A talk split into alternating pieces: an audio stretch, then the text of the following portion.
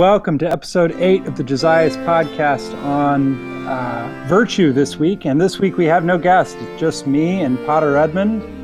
Why don't you start by introducing the music we just heard? Okay, this was uh, by Cristofano Malvezzi, and it's um, from the intermedii, from the first intermedio to La Pellegrina. The La Pellegrina is a, a play that was performed at the wedding of Ferdinando de' Medici and Christine of Lorraine um, in 1589. And the intermedii are these musical uh, interludes between the different acts of the play. And this is the beginning of the first one, um, which is about the the music of the spheres.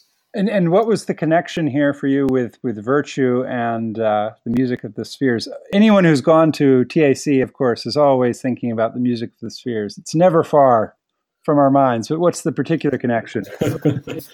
yeah, so the music of the spheres is, of course, for those of you who didn't go to TAC or haven't read Dante or uh, any of these things. Kepler. Um, Kepler, whatever.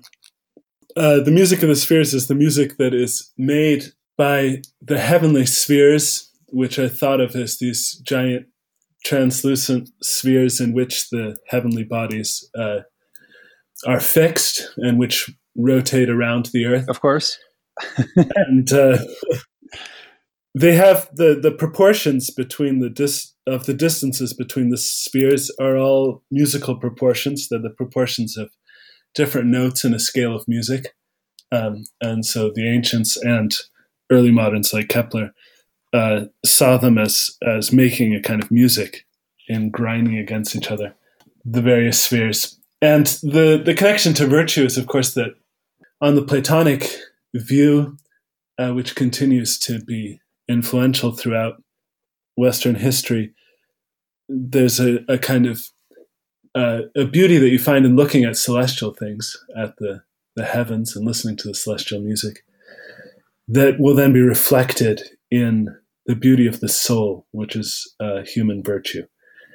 And in fact, in this um, intermedio by Malvezzi, what ends up happening is uh, first a personification of, of harmony shows up on the stage, and then um, the various planets each of which carries an attribute of one of the virtues. So you end up getting all the virtues on stage. That's wonderful. And I mean, there is something like a lot of the ancients thought of uh, virtue in the soul as being a sort of uh, musical tuning. I, I, think Pythagoras, supposedly anyway, uh, explicitly held that view. And well, it's not true in and of itself. There's a certain truth there that there is a a proportion in music itself you know to play the right note you have to hit the mean between too sharp and too flat. So with that with that introduction let's uh, let's begin talking about virtue. What is virtue? What's the uh, what does the word mean? Well um, it's interesting if you look at virtue in various languages.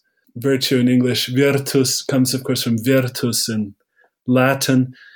In greek you have the word arete um, in German, the word for virtue is Tugend, which would have its its equivalent in uh, the old English word "doughty" or doughty.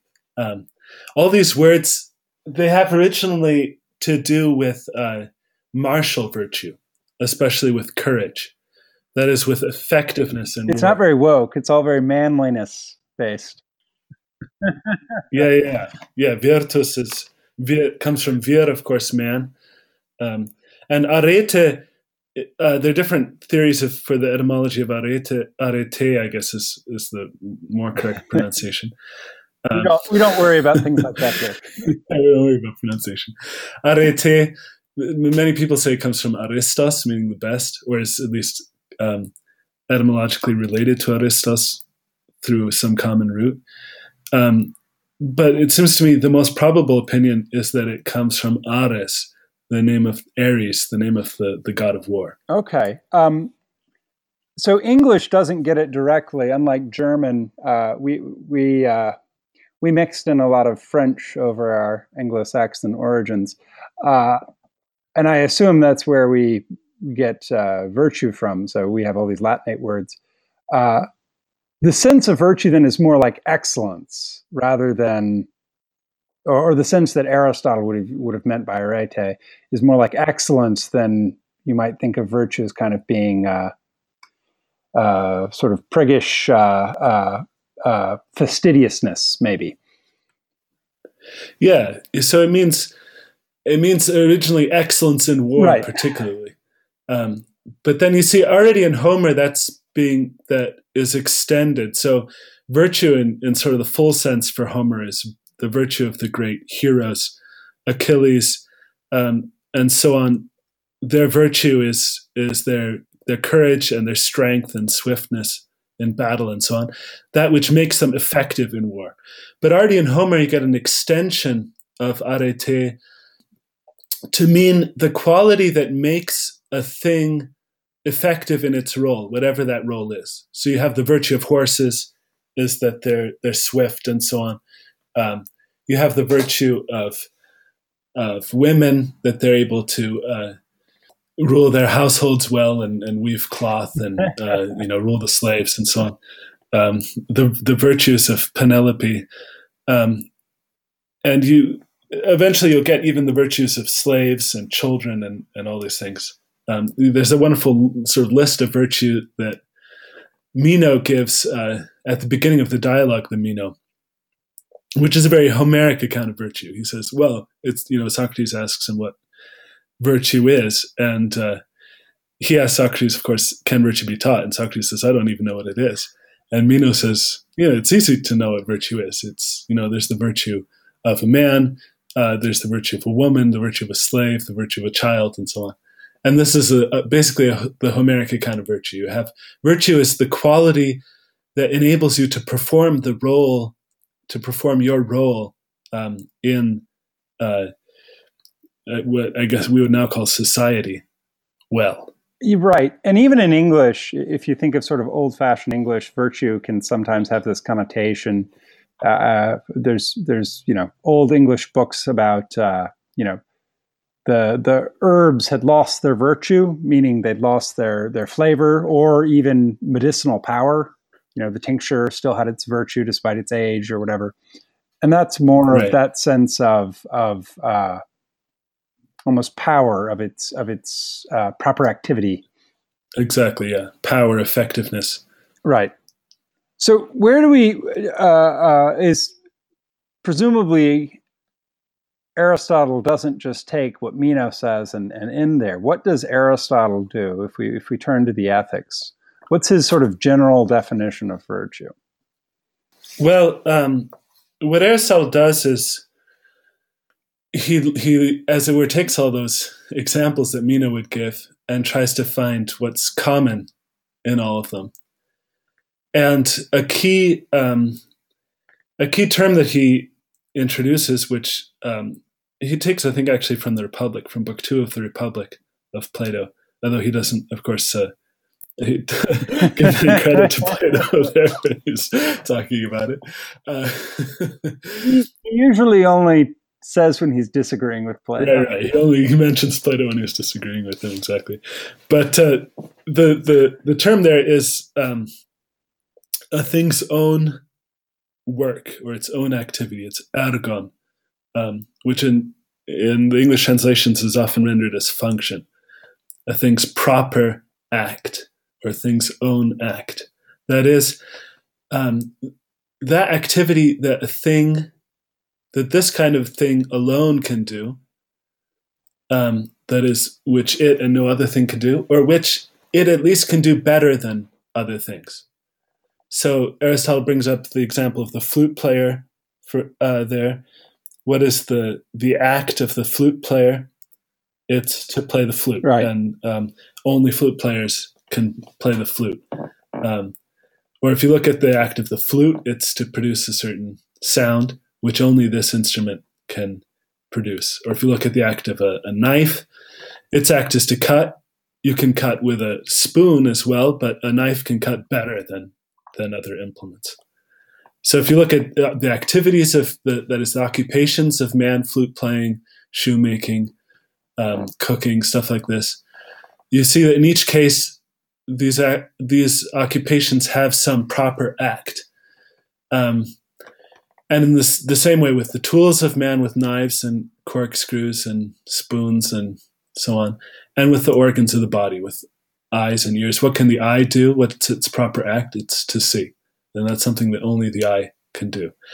And so then um, Aristotle will define virtue in general, not human virtue specifically, but virtue taken generally, as that quality in virtue of which a thing can do its own act well. So the quality in virtue of which a knife can cut well would be sharpness. That would be the, the virtue of the knife. Right. There's a beautiful example in the rhetoric um, where he says that the the virtue of money is uh, is a large quantity because the proper act of money is to buy things, and what enables money to buy uh, uh, things well is uh, there being a lot of it. So having a lot of money is not human virtue, but it is the virtue of money.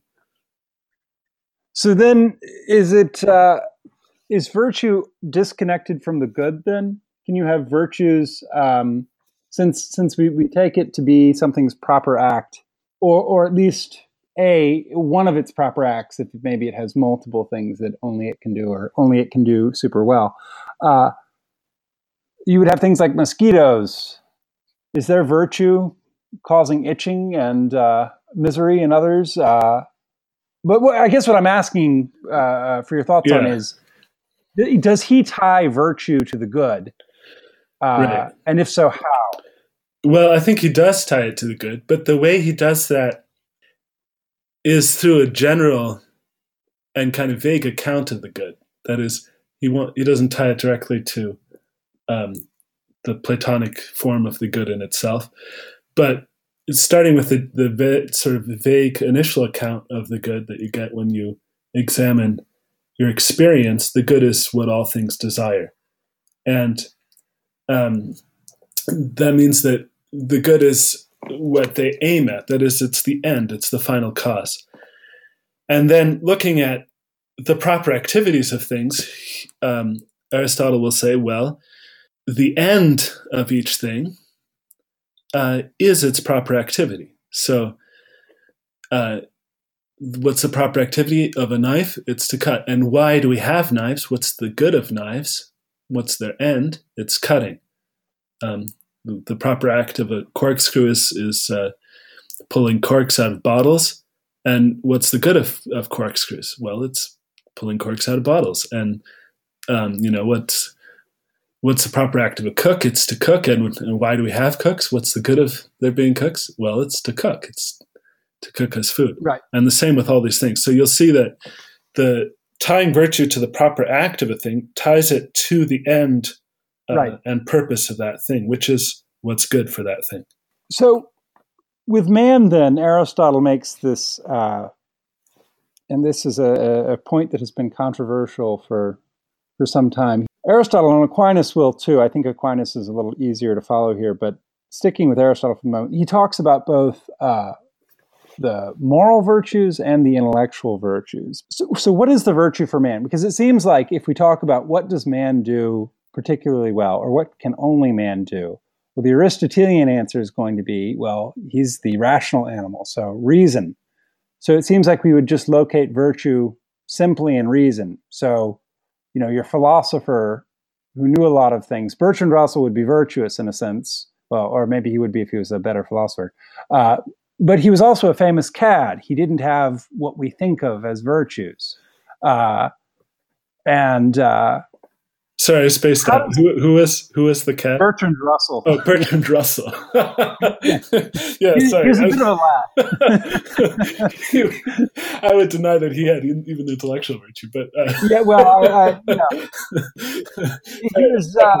Uh, for the sake of argument, right? He was good at manip- manipulating. He had the intellectual virtue of manipulating mathematical symbols. Uh, right, which, uh, a kind of art, art at least with art is, a, is yeah. So we can do that. That's a sort of virtue. Uh, but we don't think of we don't think of intellectual virtue as virtue when you if you ask like a child who's who's who's virtuous who's who's particularly good they would point to you know uh, probably a normal child would point to like a, a, a, pious old lady rather than some brilliant scientist. Right. yeah and that i mean aristotle raises that issue in actually in book one of the ethics when he's talking about what the final uh, end of human life is. Right. Um, because he does he brings in he brings in uh, uh, virtue and function into the discussion early. But his first question is, "What is happy? What is it that men seek?" And he answers that as happiness. Yeah, exactly. So, um, uh, and then what is happiness? And then you you get into this whole thing of uh, the proper active man, and it turns out that the happiness will be doing the proper active man with human virtue. But then the puzzle is that it seems like the active man is uh, the active reason. But as you say, commonly when we say someone is virtuous, we don't in the first instance mean that he has um, understanding and science and wisdom, although Aristotle says we also praise men because of these virtues. Right. But usually what we mean first is that he has moral virtue. And what Aristotle then does is he says, well, the the act of man is um, that is the, the, the activity that the the ergon of man, what man can do better than other um, animals, mm-hmm. um, is the act of, of reason itself, and also what uh, obeys reason. Right. And what obeys reason ends up being appetite or what uh, or those powers of the soul that strive for the good and as you said st thomas's account here is in a way completes aristotle uh, that is he thinks of himself as clarifying what aristotle says but it's not it's not entirely clear whether he's clarifying what's already in aristotle or whether he's developing um, as is often the case. Anyway uh, what st thomas will argue is that the reason why the in the way the the um, the virtues, the qualities that enable us to strive for the good well, are that in virtue of which someone is called virtuous, simply speaking, is because it is these powers of the soul, the powers of the soul that strive for the good, that bring us in the right relation to our end. So we can have um, we can have intellectual virtue, that is, we can have the quality that enables us to use reason well, to understand the first principles of reasoning and to um, draw the correct conclusions from those principles, and to reason from them then to an understanding of, of the whole of reality and the first causes of all things. We could have such a perfection of the soul without uh, being in the right relation to those things we understand insofar as they are our end.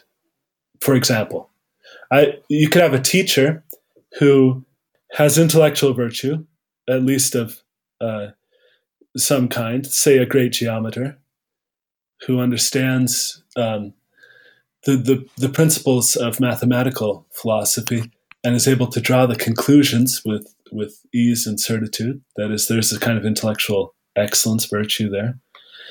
Um, but because he uh, is an unjust man, he he's lacking in moral virtue, the moral virtue of justice, he won't be in the right relation to that truth which he knows. And so instead of communicating that truth to his students, he uses his knowledge of the truth to lead them into error.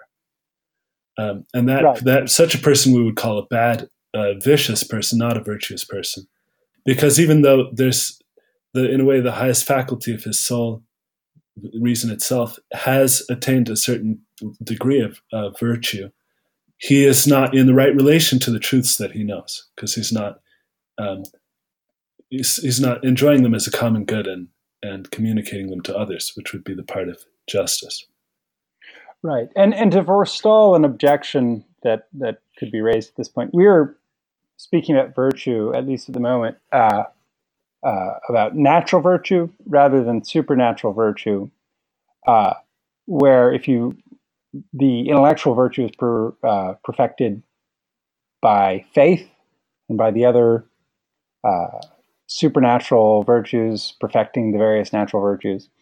Uh, but returning to the point about natural uh, about virtue and, and specifically about the natural virtue that we're talking about here, uh, when you have someone who who has this, and this is sort of why I was thinking of uh, Bertrand Russell, who has this intellectual excellence, what is it, humanly speaking, that he's lacking? Because just to push the objection a little further, if we say that he's vicious because he's not serving the common good and all these things, uh, is it just because his appetites are disordered, or is it because they're ordered to the wrong end? Well, I mean, in a way, that's the same thing. For the appetites to be disordered means that they they are ordered to the wrong end or to the right end in in the wrong proportion to other ends. I was thinking of someone like uh, uh, you read of, of, of military commanders uh, uh who have great uh, aesthetic qualities to their lives, sort of, but mm-hmm. are devoted to the wrong things. In other words, versus a man who's more dissipated and weak and, you know, uh, might be intellectually very brilliant, but can't resist women, wine, and song or something like that. Or is a glutton or something like that. Right. So, I mean, there's, there the disorder is that you have there's there has to be a hierarchical ranking of of goods in human life if human life is going to make any sense um, and not be absurd and vain as again to go back to uh, book one of the ethics then there has to be the it, it can't be that you have more than one final end and that means that the various goods that uh, we pursue by nature that are naturally desirable to us have to have a certain order among them. Um, and if you pursue uh, certain goods that are lower in that order, as though they were the final good, as though they were the highest, then you have only the appearance of virtue. That is, you have a certain a certain quality which enables you to do a certain kind of human action well. Um, but it's not really human virtue because it's not it's not subordinated to the the full good of your humanity. So if I'm a, a great military commander in in some sense, that is, I have the ability to to master my fear, to be courageous, um, to to understand the principles of uh, of military action and strategy and so on, and to be effective in attaining the goal that is sought in military action, the immediate goal being victory you, have a certain effectiveness in attaining vir- in vic- victory, and that is a certain a certain virtue. But um, if I make that the highest end, or if I subordinate it to some other good, which is not in fact the highest end, and make some other good that's not the highest end be the highest end, such as fame or honor, um, or uh, wealth, or whatever it is, revenge, um, whatever uh, it is that I take to be the highest end, then I'm not really a virtue a virtuous human being. You can say, in a sense, he's a virtuous general, but he's not a virtuous human right, being. Right, right, right. right. Because there's the, the, the Machiavellian sense of the good would overwhelm the true sense of the good if you thought he was someone like you know I don't know Charles the Twelfth was was truly virtuous. Although there is much uh, uh, admirable about a man like Charles XII. I mean, he's very ascetic and very disciplined and uh, uh, pursued the end that he chose wholeheartedly. Uh, so what's the what's the next move in the discussion of virtue? We've we've now said that it's both intellectual and moral. Uh, maybe we can refine sort of the definition of virtue. Yeah. So, I mean, you were you were bringing in there a moment ago the the supernatural virtues, which I don't want to to move to yet. But um, one thing to see is that, in a way, the the ultimate attainment of the human good is with the highest faculty, with the faculty of reason. Right. Uh, but to attain to that good as one's good. It's necessary to move towards it uh, with um, the the powers of the soul that are ordered to desiring, to desire what we could call the heart. Right. Um, what the the scholastics call appetite, which is makes a lot of sense in Latin, but in English, appetite has kind of a um, a degraded uh, connotation. Um, so I prefer to talk about the heart. You need this formation of the heart to come into the right relation to what is the highest good, which even if you look at on a natural level, the contemplation of the the first cause and and final end of the universe, the contemplation of God, um, which is kind of the pinnacle of not just kind of, which is absolutely speaking the pinnacle of human life. That is an that is the the highest attainment of human good is to be united uh, to God through looking at Him, through contemplation, which even even natural contemplation, which will always be indirect, and of course far more supernatural contemplation, which will be a direct vision uh, of the of the essence of God, the infinite beauty and glory and and goodness of the divine being, to be directly united to that in the highest faculty of one's soul. That is happiness itself, and um, so in a way that is that is far greater than any moral virtue. But moral virtue is is necessary in order to attain that. You can't attain. So this is why when I was talking about someone abusing intellectual virtue, I brought up the example of a, a geometer rather than a metaphysician. Even though in a way it's true even of a metaphysician because it's a, such an indirect contemplation of God. Right. That, uh, uh, uh, someone can be in an, in a sense a good metaphysician even if he's a bad person. But the more that you the the closer you come to you know really beholding the source of all goodness in God Himself, the less it's possible um, if you have a bad heart. That is, if you are in the bad in a bad relation. I would say it's it's unlikely, and indeed, I might even argue it's it's almost impossible to be a bad, uh, or at least a, a, a, vicious or incontinent man and a good metaphysician, for two reasons. Aristotle points out with with incontinent men uh, that they are in a way like drunken drunks, uh, and that the right. passions are going to be overwhelming them, and in fact overthrowing their reason. And it's going to be very hard to be contemplative when your reason is being continually uh, uh clouded over by your unbridled passions. Uh, Absolutely. And for the vicious man, it's I would say even worse because he the incontinent man is in a way better than the vicious man because he knows the universal. The vicious man has, uh, through bad actions and through bad reasoning and, and through sin, ultimately, uh, gotten the wrong end. And he's pursuing something that he should not pursue. He's pursuing a lower good instead of a higher good.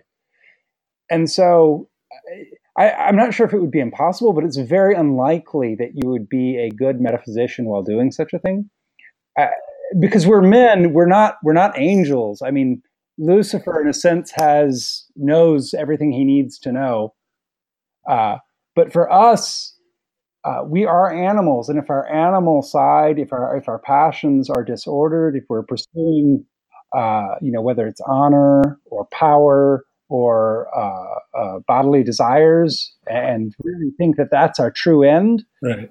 well, then we've we've most likely made a mistake of reason as well as of, of will. Even if it didn't start out as a mistake of reason, you see, like for Abelard, uh, uh, he, he's, yeah. he's, his arguments are so sophistical, and I don't think it's uh, disconnected uh, from the fact that his life was so uh, vicious. Yeah, at least I mean, there's there's even a kind of, of, of recognition of that in in the history of my calamities, yeah. where Abelard says that he noticed that um, when that it became harder for him to to think about the highest truths. He was what he was giving lectures the whole time when he then uh, decided to to start uh, seducing Eloise, and he says in the history of my calamities, and I think it's kind of a remarkable admission that uh, it became harder for him to to contemplate the truth after he he started uh, following his carnal lusts.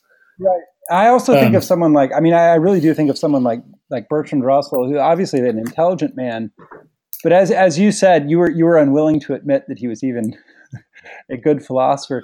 I think he was good in the sense that he's obviously intelligent and he obviously had ability, but I think he he his vicious character, or from what I can tell from what the biographers tell us, his vicious character uh, really prevented him from being able to really achieve true wisdom.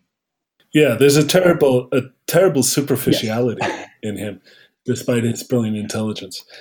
Um, okay, but let's let's look at now more closely at uh, maybe um, the what what these faculties of of the soul are. So you've been saying man is not only intellectual; he's also a a uh, an animal. So putting the ball in, in your court, what does uh, Joel? What does Aristotle mean by uh, the the part of the soul that is subject to and, and obeys Right. reason, the appetitive So part of the soul? because we're not animals. Uh, they- they- so here's my here's my answer, and, and, and you correct me, please. Uh, because we're not uh, brute animals, because we do have reason, we have a part of the soul that uh, can. We have reason, and then we have a part of the soul that participates in reason, and then if you go further down, there's parts that don't. So. I don't reason about whether or not my metabolism keeps my body warm Right. if something happens wrong there, no one no one blames me. If if there's a disorder, it's a merely material disorder uh, that, or, or at least it's it's certainly nothing to do with my reason. Uh, likewise, I don't, you know, my digestion, my food. I choose what food to eat, but presuming I'm doing that moderately and in accordance with reason, reason then I digest it and I don't think about that. Uh, and I don't have any control over it. It's just something my body does. But then moving up in the soul, and I, I really think, I wonder, Aristotle is not ex- explicitly following Plato, and indeed, there's a lot of difference between him and Plato here. But I do wonder uh, whether or not he isn't in some way thinking about the beautiful picture in the Republic. Uh, I think it's in the Republic where he talks about the soul having the different parts. You have the many-headed monster, and then you have the lion, and then you have reason. Well, you have also in the uh, in the Phaedrus, isn't it, where you've got the image of the charioteer, Yes, the charioteer. We have the two horses, the thumos and epithumia, that is spiritedness and and desiring. Uh, ness, and then you've got the charioteer who's reason. Right. And I think this. I think this. I think it's the Stoics who end up uh, being most explicit about the sort of four virtues that Aquinas will explore much more explicitly. But that's to get ahead of ourselves.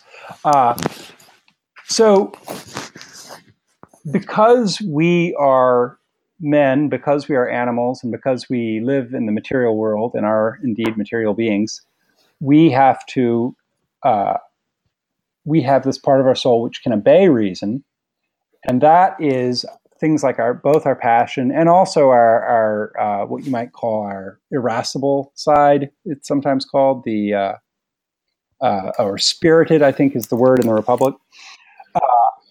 Right. And these aren't reason itself, but they will follow reason, or at least they can be trained to follow reason, even if they don't do so necessarily as easily as one might like. And these are things like you can see it with eating, with gluttony, uh, whether or not you follow. So, the sort of general action theory here is that everybody is choosing a good. And uh, when you're choosing the good of food, that's a necessary good. It's a good you have to choose unless you're given some sort of uh, incredible uh, supernatural virtue, the way St. Anthony supposedly was, where you subsist solely on uh, receiving communion.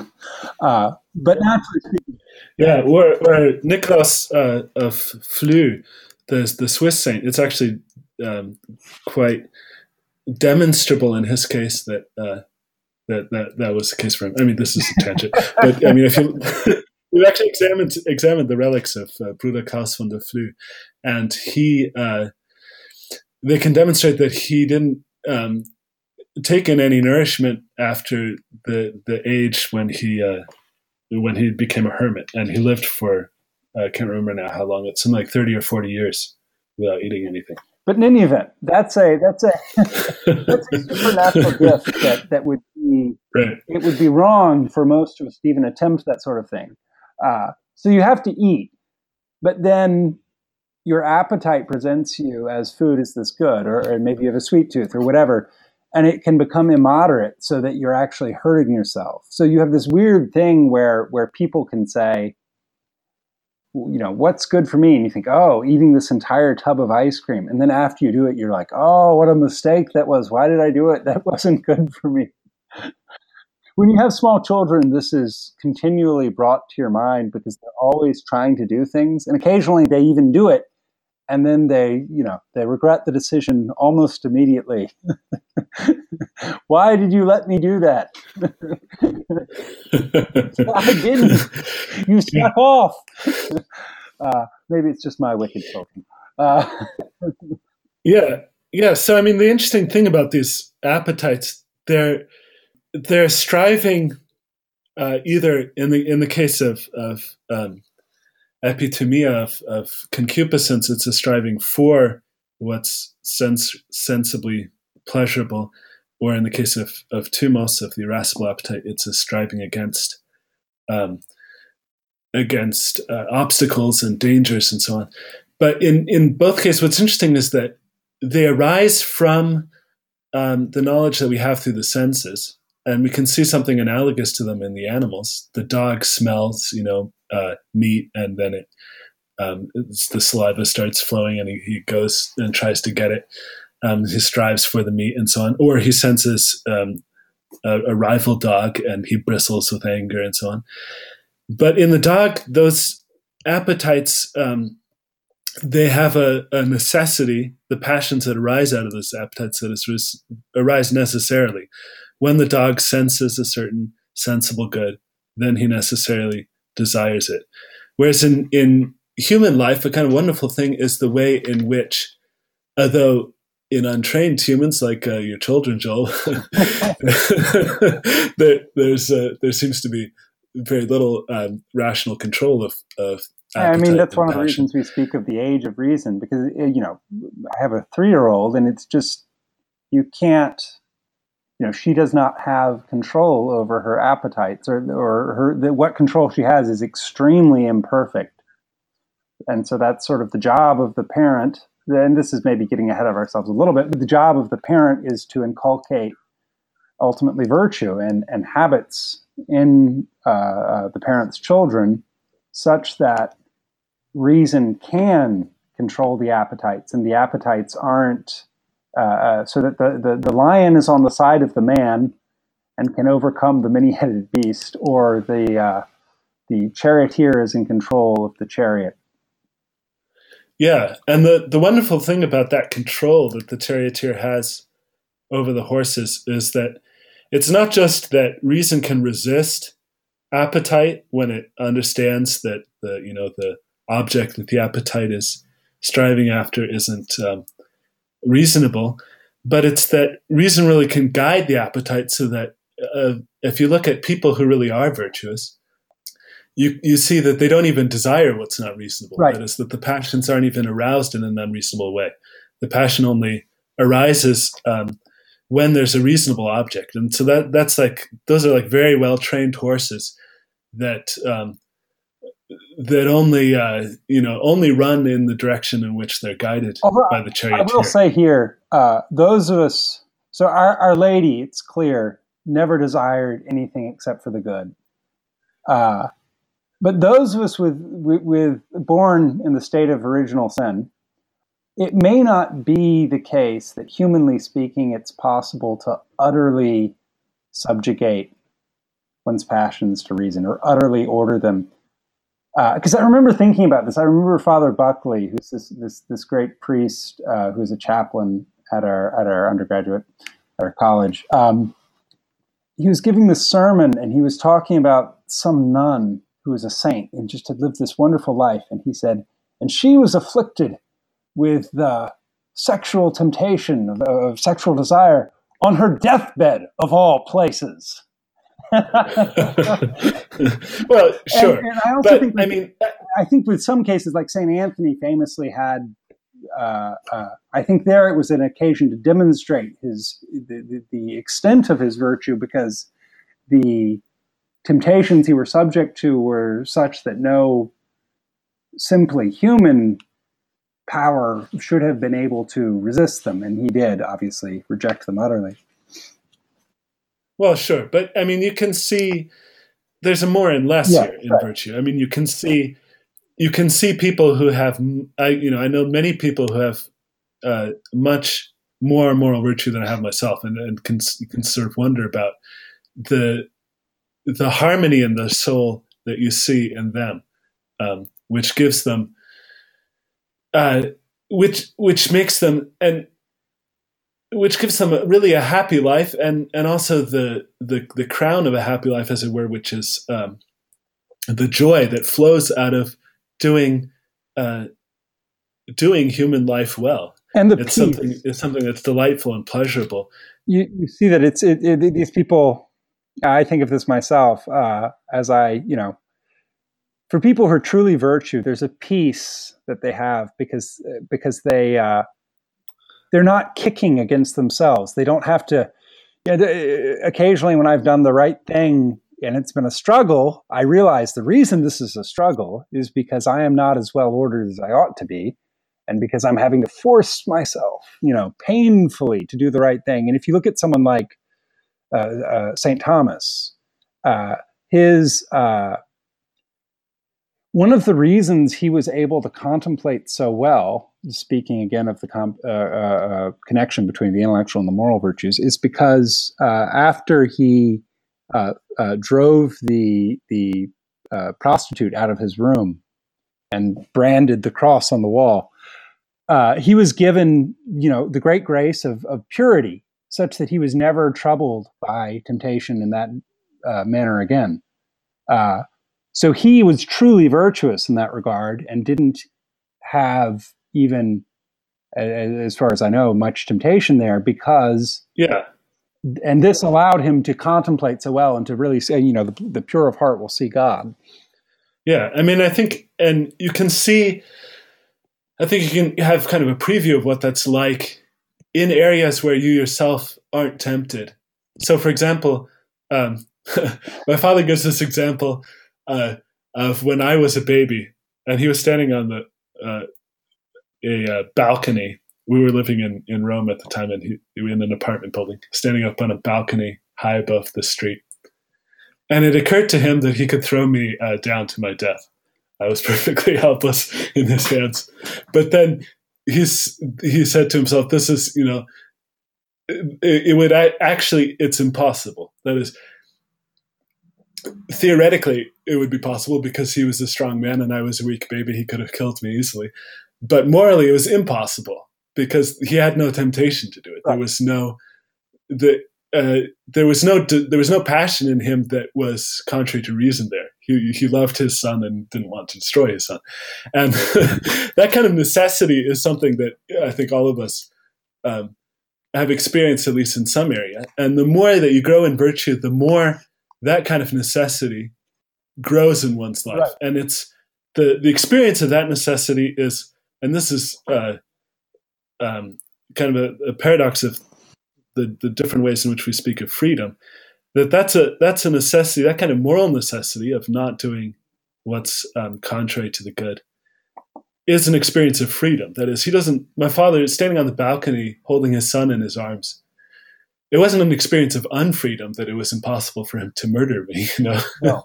it's an experience of of um, you know of a, a, harmony in the soul and and in a very uh, obviously at a very low level um, because it doesn't take much virtue not to want to kill innocent children but oh. uh, the more you grow in virtue the more that uh, that kind of that kind of necessity which is a, a kind of moral freedom um, grows in your life right and i mean these days it's that's i mean don't take that for granted uh, but I mean, my point about the the saints was just that the the sort of desert father point of in this life will be tempted to the last breath.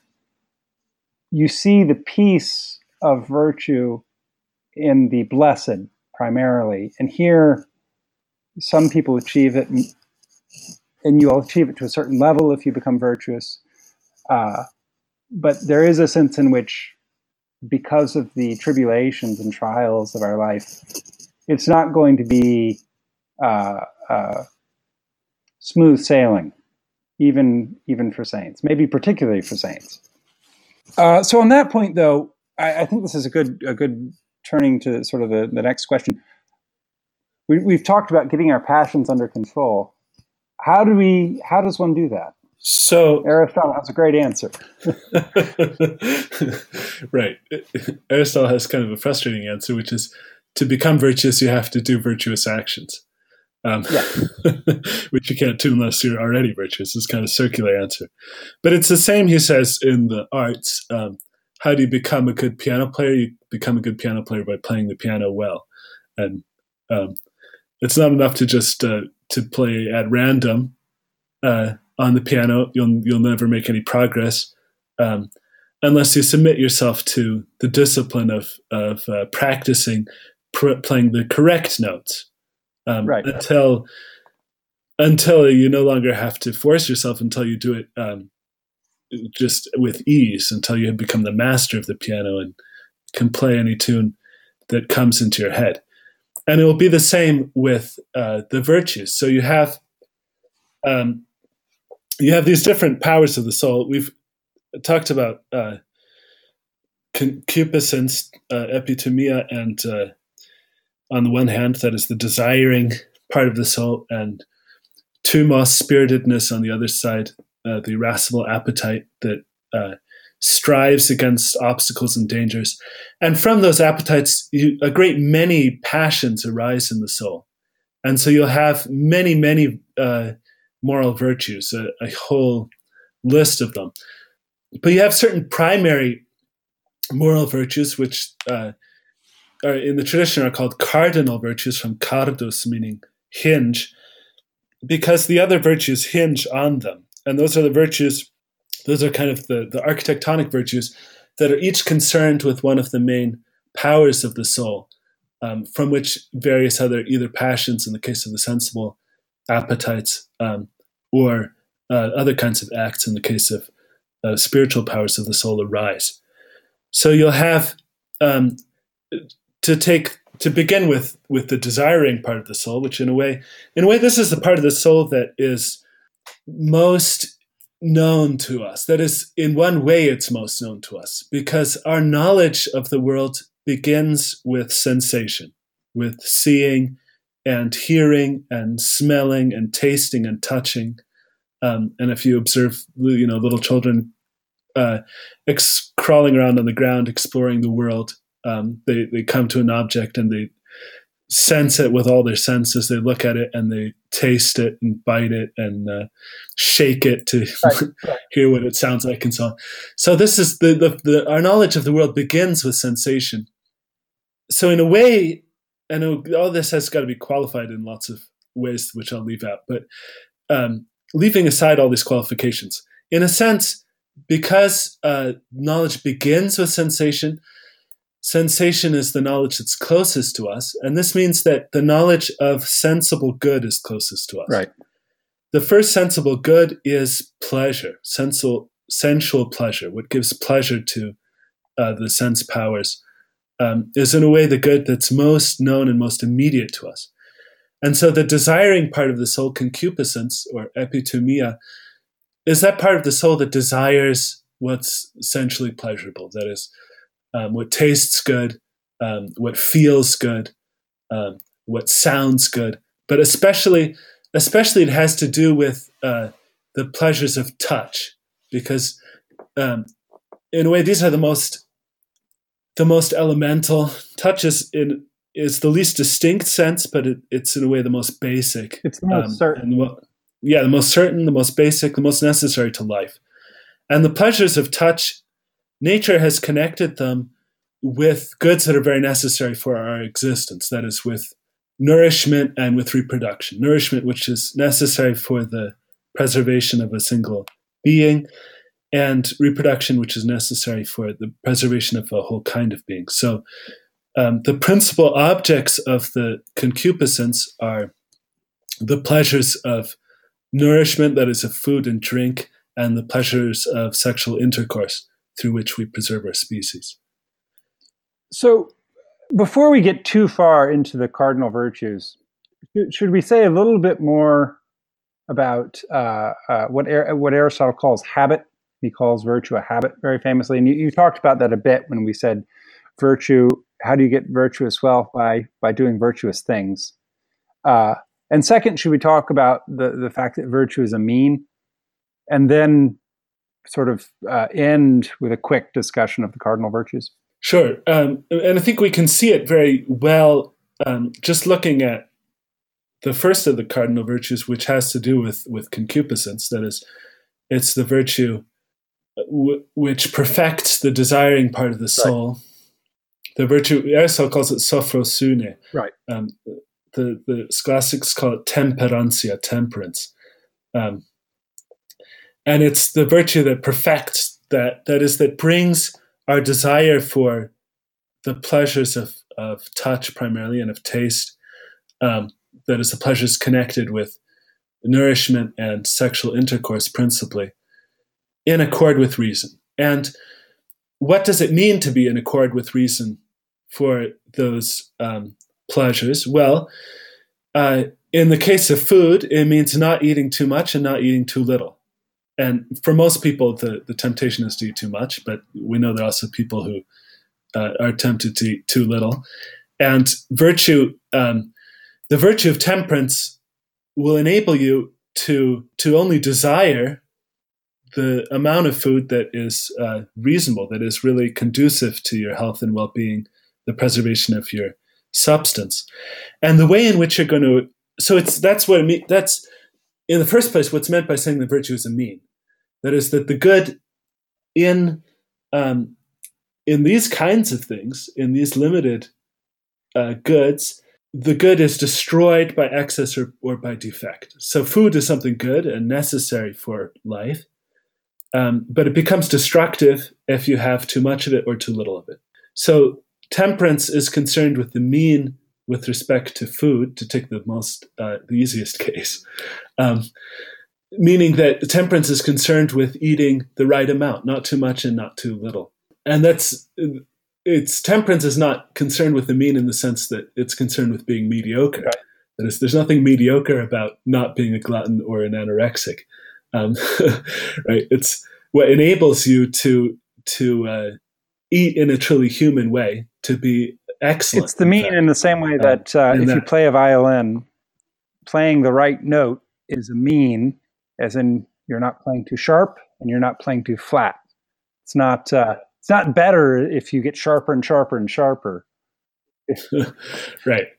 Yeah, and if you look, in fact, if you look at um, the Pythagorean theory of music, the what we would call the, the the tonic note, the home note, as it were, um, in a in a scale or in a melody, even they call the mese the mean. Yeah, um, it's the note that everything uh, comes back to and and leads to.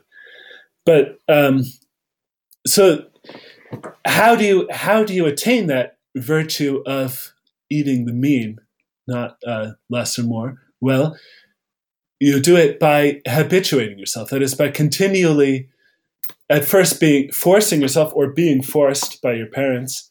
Um, if you have a good upbringing, which Aristotle says is very important for attaining moral virtue, if you're continually forced to uh, you know, to eat the right amount, the amount that's good for you, um, then you will begin to take pleasure in in the mean because the mean is actually better for you than anything than excess or defect, and so it will it will in the long run be more pleasurable. So the more you habituate yourself to choosing the mean and uh, to acting on that choice, the more, in fact, you'll take delight in doing what is right and the more that will become like a second nature. And this is the way. This um, seems like the way in which that our our uh, not talking about prudence, but our uh, appetitive virtues actually participate in reason is because they're very trainable So if you get used to if, if you get used to smoking two packs of cigarettes a day, smoking is something that's extremely hard. It's extremely addictive. So it's, in other words, the habit is formed very quickly of wanting cigarettes, of desiring cigarettes. Likewise with food, if you get used to eating huge amounts of sweets every day, it's going to be very difficult to stop, even if it makes you feel bad when you're doing them, even if it's bad for you. And so, in this way, your appetites participate and reason by, if you do it well, uh, uh, desiring the right amount at the right time in the right way, uh, and of the right sorts too, uh, neither too sweet nor too salty, etc. And uh, if you do it badly, then they'll fall away from reason. And this way, they are something that's subject to reason and uh, participates in reason in a sense. Yeah, absolutely. So uh, let's let's end by. I mean, there's so many things we didn't talk about. We didn't talk about uh, the, the, the theories opposed to virtue theories, such as the emotivists or the uh, utilitarians or Kantians. If, right. if only we'd had Elliot with us, I'm sure we would have said more about those. Uh, we didn't get to the supernatural virtues, which I was hoping to do. But let's let's end by just discussing why is it that there are four cardinal virtues, and uh, let's say a few, a little bit at least about uh, justice, fortitude, and prudence. Yeah, well, I mean, I think in in hopefully in future episodes we will be able to explore these things yes. more. and uh, you know, one of the a way of looking at the the cardinal virtues is again to return, and maybe here we can bring in one objection against the view of virtue that we've been propounding. Uh, the objection would be a kind of a tragic way of looking at human life, which would see the different goods that um, human beings desire as being not hierarchically ordered, um, that is, as being ultimately opposed to each other. And so there's there's a, a, one kind of tragic way of looking at human life that you see in certain poets, especially, um, but also in some kind of anti philosophers. Um, for example, uh, uh, what's his name? The negative and positive freedom guy. Uh, oh, whatever. Uh, uh, Isaiah Berlin. Yeah, Isaiah Berlin. he has kind of this tragic idea of human life that you've got these incompatible goods, and so um, you, you're pulled. Human life is essentially to be pulled in contrary directions by the attractions of contrary goods. And um, ultimately, it's tragic because whatever choice you make, you'll regret uh, having lost the other choice that you didn't make. And uh, so, uh, you, you, it's inevitable that you'll make some choice, um, but you're in, you, in the end, everyone is going to be miserable. Um, and he puts it much in a much uh, nicer sounding way than that, but eventually it comes down to that. Um, but uh, I think uh, Aristotle makes a very good case for human life um, being hierarchically structured because there would be no because it seems like we experience making reasonable choices and that would be impossible if human life was tragic in the isaiah berlin sense. That is um, there would be no reasonable criterion for doing one thing rather than another if there were multiple final ends. They were all at the same level. There would be no criterion for saying, I will do this rather than doing that.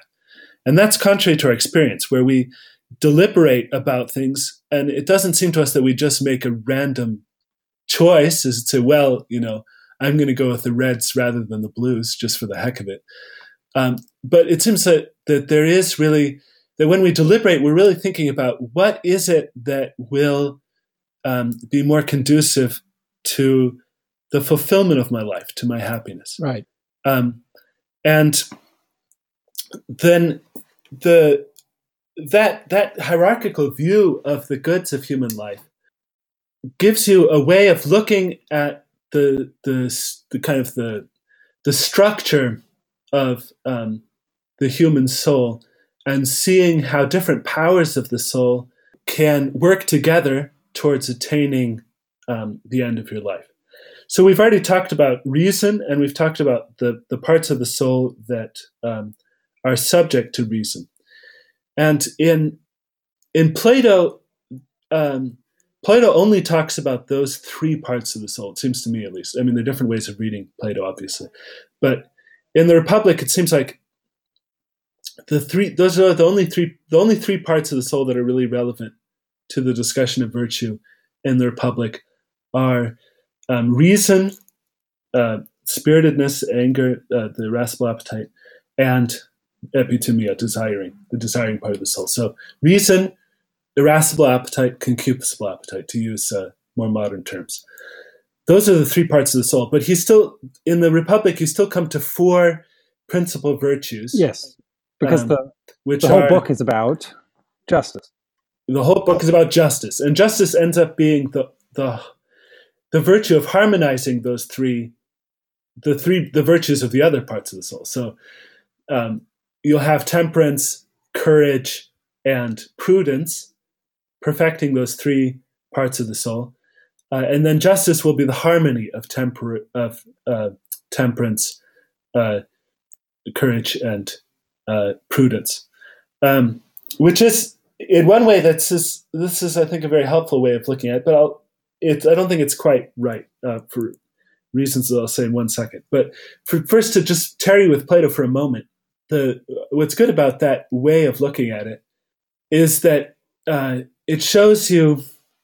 Well, first of all, you have you see a reason why the the three the three virtues temperance, courage, and uh, prudence are kind of the main virtues uh, because they each perfect one part of the soul that has to do with attaining the good temperance has to do with the part of the soul that desires uh, beauty, especially in, in Plato.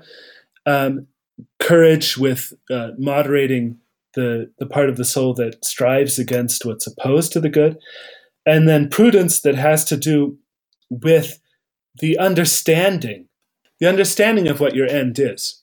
Um, and then what unifies the whole um, project of human life, as it were, there is the virtue that brings all of those together, which is justice, which uh, brings all those virtues into the right um, relation uh, to each other. And this is very fertile then for the analogy that Plato wants to make there between um, the soul and the city, um, in which justice is, is kind of the, the form of the city, the common good of the city, that uh, harmonizes all the different excellences right. within the city. But what this what this conception is missing is, or at least it's missing an explicit uh, advertence to the will, um, which is in in later understanding is going to be a desire that arises from rational knowledge. So just as concupiscence is a knowledge, is a, a desire that arises from the sensation of, of the sensible good, from the sensation of pleasure, will is a, a kind of striving, uh, an appetite, to use the, the scholastic term again, uh, that arises from the intellectual knowledge of the good from the rational knowledge of the good.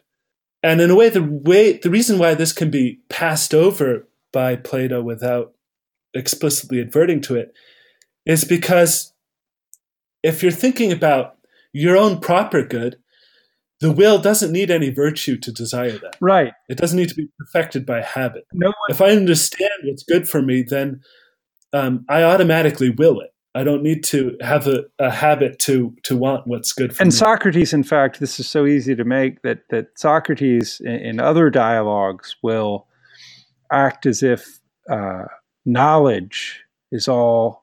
In other words, that all wrongdoing is just a mistake of knowledge, which is maybe accidentally true, but isn't isn't uh, virtue and knowledge aren't uh, uh the same thing yeah, it would be true if your own if your own proper good, that is uh, we get into now to go back to an episode that we did a, a whole long time ago about the common good.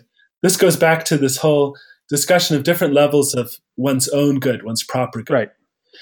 If the good that was most immediately mine, as it were, that is the good of myself as an individual, were the highest good, absolutely speaking, then Socrates would be right that um, the only possible way of uh, falling into evil would be through ignorance, um, because the the moment that I understand the good that is most close to me, I cannot but will it. And, and indeed, everybody um, does want the good, or they want good. Exactly. Everyone desires the good. It's what you desire. You you don't. Where choice comes in is uh, how to go about achieving that, and then knowledge comes in in in, in both the choice of, of means and in trying to determine what exactly the content of the good is. So, but what uh, later thinkers, and let's just go to St. Thomas because he synthesizes them um, with this usual clarity. The insight that they'll come to is that justice um, is a virtue of the will that the will needs in order to love or to desire a good, to desire the good for others. Right. In the first in the first sense to desire one's own good as a more universal good. That is to desire one's own good as a part of a greater whole to desire the good of the whole city. It's why justice um, is so important because as aristotle says even in the in the ethics in a sense justice is just all of virtue as related uh, ad extra. Exactly. And of course there's a more specific sort of justice which is legal justice and all that sort of thing but in a, but in a broader sense justice is just uh, uh, virtue that isn't simply about your own perfection, because obviously uh, the virtue of temperance is all about yourself, making sure your soul you're not uh, uh, desiring out of proportion. Right. So it's it's desiring first for yourself in the sense of yourself as a part of a greater right. whole, but then it's also desiring the good for others who have some relation to you and that I mean to go back to the episode we did with with Pedro about uh, about right. There you see why the the definition that the Roman jurists that Ulpian and so on give of justice is so fitting. They define justice as the constant will to give each uh, other his jus, his right. Um, that is the will to give the other what is good, his good, the good that is due to him. Right, right. Yeah, no, a lot more could be said there. A lot more could be said there. Uh, yeah. Let's move to prudence because yes. prudence is, is the prudence is the queen. She is she is the best. She, prudence is the greatest. Yeah, the it, it amuses me. I, have I've heard people say uh, sometimes, you know, oh well, uh, you just have prudential objections to that as if uh, as if that were of no moment. like, oh, that's yeah, just prudence. Oh, as if as if that didn't matter. yeah, I mean, it's unfortunate in a way that prudence in in modern languages tends to have this kind of um, pusillanimous ring to it. You know, like prudence is is like is in some way opposed to courage. Prudence is you know counting the costs and um, you know, not stretching your neck out or whatever. But uh, the really what prudence is, and maybe we can translate it as practical wisdom, because that's what, what it is. Prudence is what orders all the other virtues. Um, prudence is, in terms of its subject, prudence is not a moral virtue, it's an intellectual virtue. That is, in terms of the power that it perfects. The power that prudence perfects is reason. Um, so, prudence considered in terms of the power of the soul in which we have to attain it, prudence is an intellectual virtue. But in terms of the activity that uh, prudence enables us to do well, it is a moral virtue because what prudence enables us to do is to understand what's really good for us right. and to understand what are the means that we need to take in order to achieve what's really good for us. And so prudence is, is, in a way, the form of all the virtues because if you don't understand what's really good for you, then you're not really courageous. Um, you're not really temperate, you're not really just. If you know, we had that example of the evil general. There's a sense in which he has courage, but it's not true courage because it's not a human virtue. It's not if it's not formed by prudence, not formed by knowledge of the human. Right. I, I, I kind of wanted uh, in a previous episode we talked about uh, the good ruler needs to be virtuous and competent, and and I was sort of kicking myself after the episode for not pushing back there because uh, if the good virtue, if the good ruler has regnative virtue, the regnative prudence, that means he is competent. If if by competent you just mean right. uh, technical ability divorced from virtue, well then it's it's no good. Regnative prudence right. is the ability to choose well politically, and it's quite a rare virtue. Very very few people have it in any uh, uh, you know meaningful quantity. Uh, and the other thing right. I want to say about virtue is, or about prudence, is this: that just as the first principles of reason in the theoretical order aren't things that we contemplate about, or aren't things that we we we discern about, or or choose to think or not think. You don't you don't you know them almost connaturally as soon as you start abstracting at all these first principles are known, whether they're known clearly or not. In the same way, the first principles of, say, the natural law to, you know, do good and avoid evil, these aren't things that people uh, people might think they reject them, but these aren't, in fact, things that prudence discerns about. These are givens, as it were, that everyone holds. Absolutely, yeah. So the the acts of prudence have to do with most of all with uh, with the means right. of attaining the good. That is, it has prudence ha- does have to do with with the right understanding. It, that is, prudence doesn't have to deliberate about whether we want to be happy or not, whether we want to do good things or bad things. It's not a matter of deliberation. You you automatically want to be happy, but prudence um, is concerned with understanding what happiness is. Although, I mean, this is in a way also uh, uh, on another level that's part of the intellectual virtue of science um, the science of ethics but but um, more con- i mean prudence in a way con- concretizes that science but the the acts that the prudence will then most of all perfect have to do with the means that you choose um, with respect to the end so we, we often say prudence has basically three acts, um, which are counsel, choice, and command. Counsel that is thinking about the, the different options, right? Possible ways of, of pursuing your end that you have given your, your concrete circumstances in your life and so on. And then choice is um, ju- making, or judgment. It's better to say judgment because choice is the way we use choice is as an act of the will. But here we're talking about an act of practical reason, not an act of the will. So let's call let's call it judgment. Counsel and then judgment. Judgment is judging which of these uh, options is is the best, the most conducive to your happiness.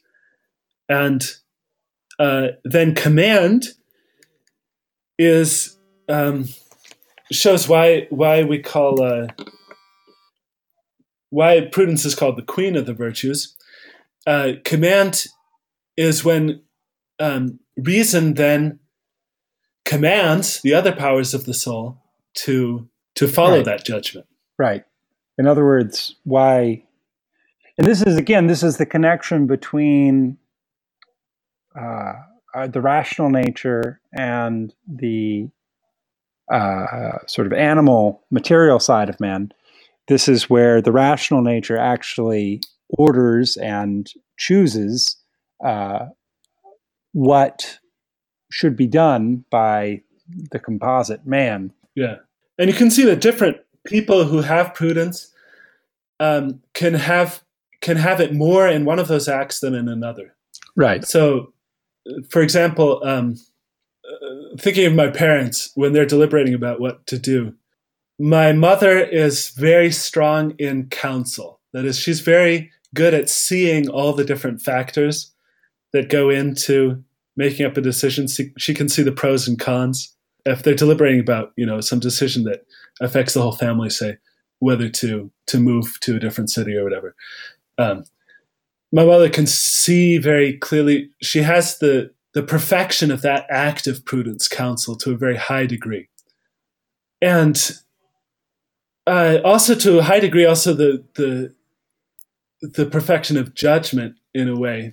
Um, whereas the strength, my father's strength, seems to me, uh, is principally in command. That is, he's able to to make up his mind about it. My mother can see all the options, right?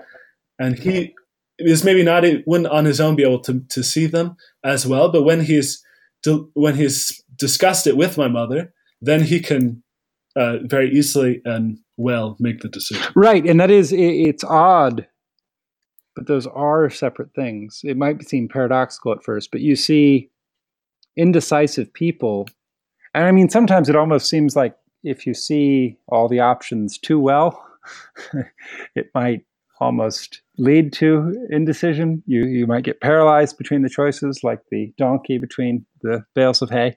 Uh, yeah, it might seem that way, but again, um, actually, it's not that way because in reality, our lives are do finally make sense. Right. And so the there is there is going to be a, mo- a reasonable thing to do. Right. Although whatever whatever your circumstances. Although again, with prudence, because the uh, we're talking about particulars, it's impossible to have certainty unless you have you know uh, uh, some sort of divine assistance or the gift of the Holy Spirit. You never know for sure uh, because the the the, the uh, the natural law, to, to use the natural law here, the natural law is certain at its most universal level. And even while you're still mm-hmm. in the universal level, as you go down towards the secondary precepts, it starts getting really hard to know, and you see people making more mistakes and cultures making more mistakes. There's the famous example of uh, of uh, the Germanic peoples not understanding that theft is wrong. Uh, when it's of strangers. right. I mean, practical practical reason is is distinguished from from speculative reason because it's not concerned primarily with universal truths. Um, it's it's concerned with what is to be done, and that is that is a, a that depends on um, the disposition of your soul and um, the the particular circumstances of your life.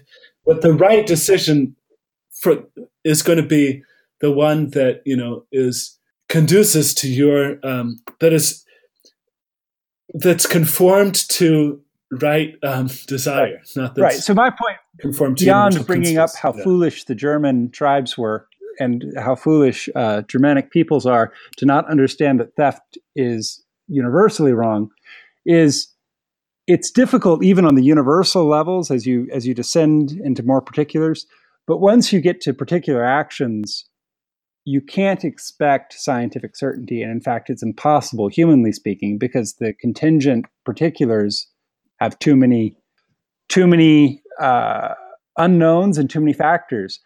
Uh, sadly, I think we've run way over time. so we're going to have to wind up yeah. here with so much left unsaid. Uh, but uh, thank you so much for this wonderful, enlightening conversation. And please, if you listen this far, follow us on Twitter, follow us on Facebook, and if you're able, uh, help support us on Patreon. Yeah, thank you so much, Joel. It's great to talk Likewise. to you. It's too bad Elliot couldn't make it again, but uh, maybe in future. Part two, perhaps.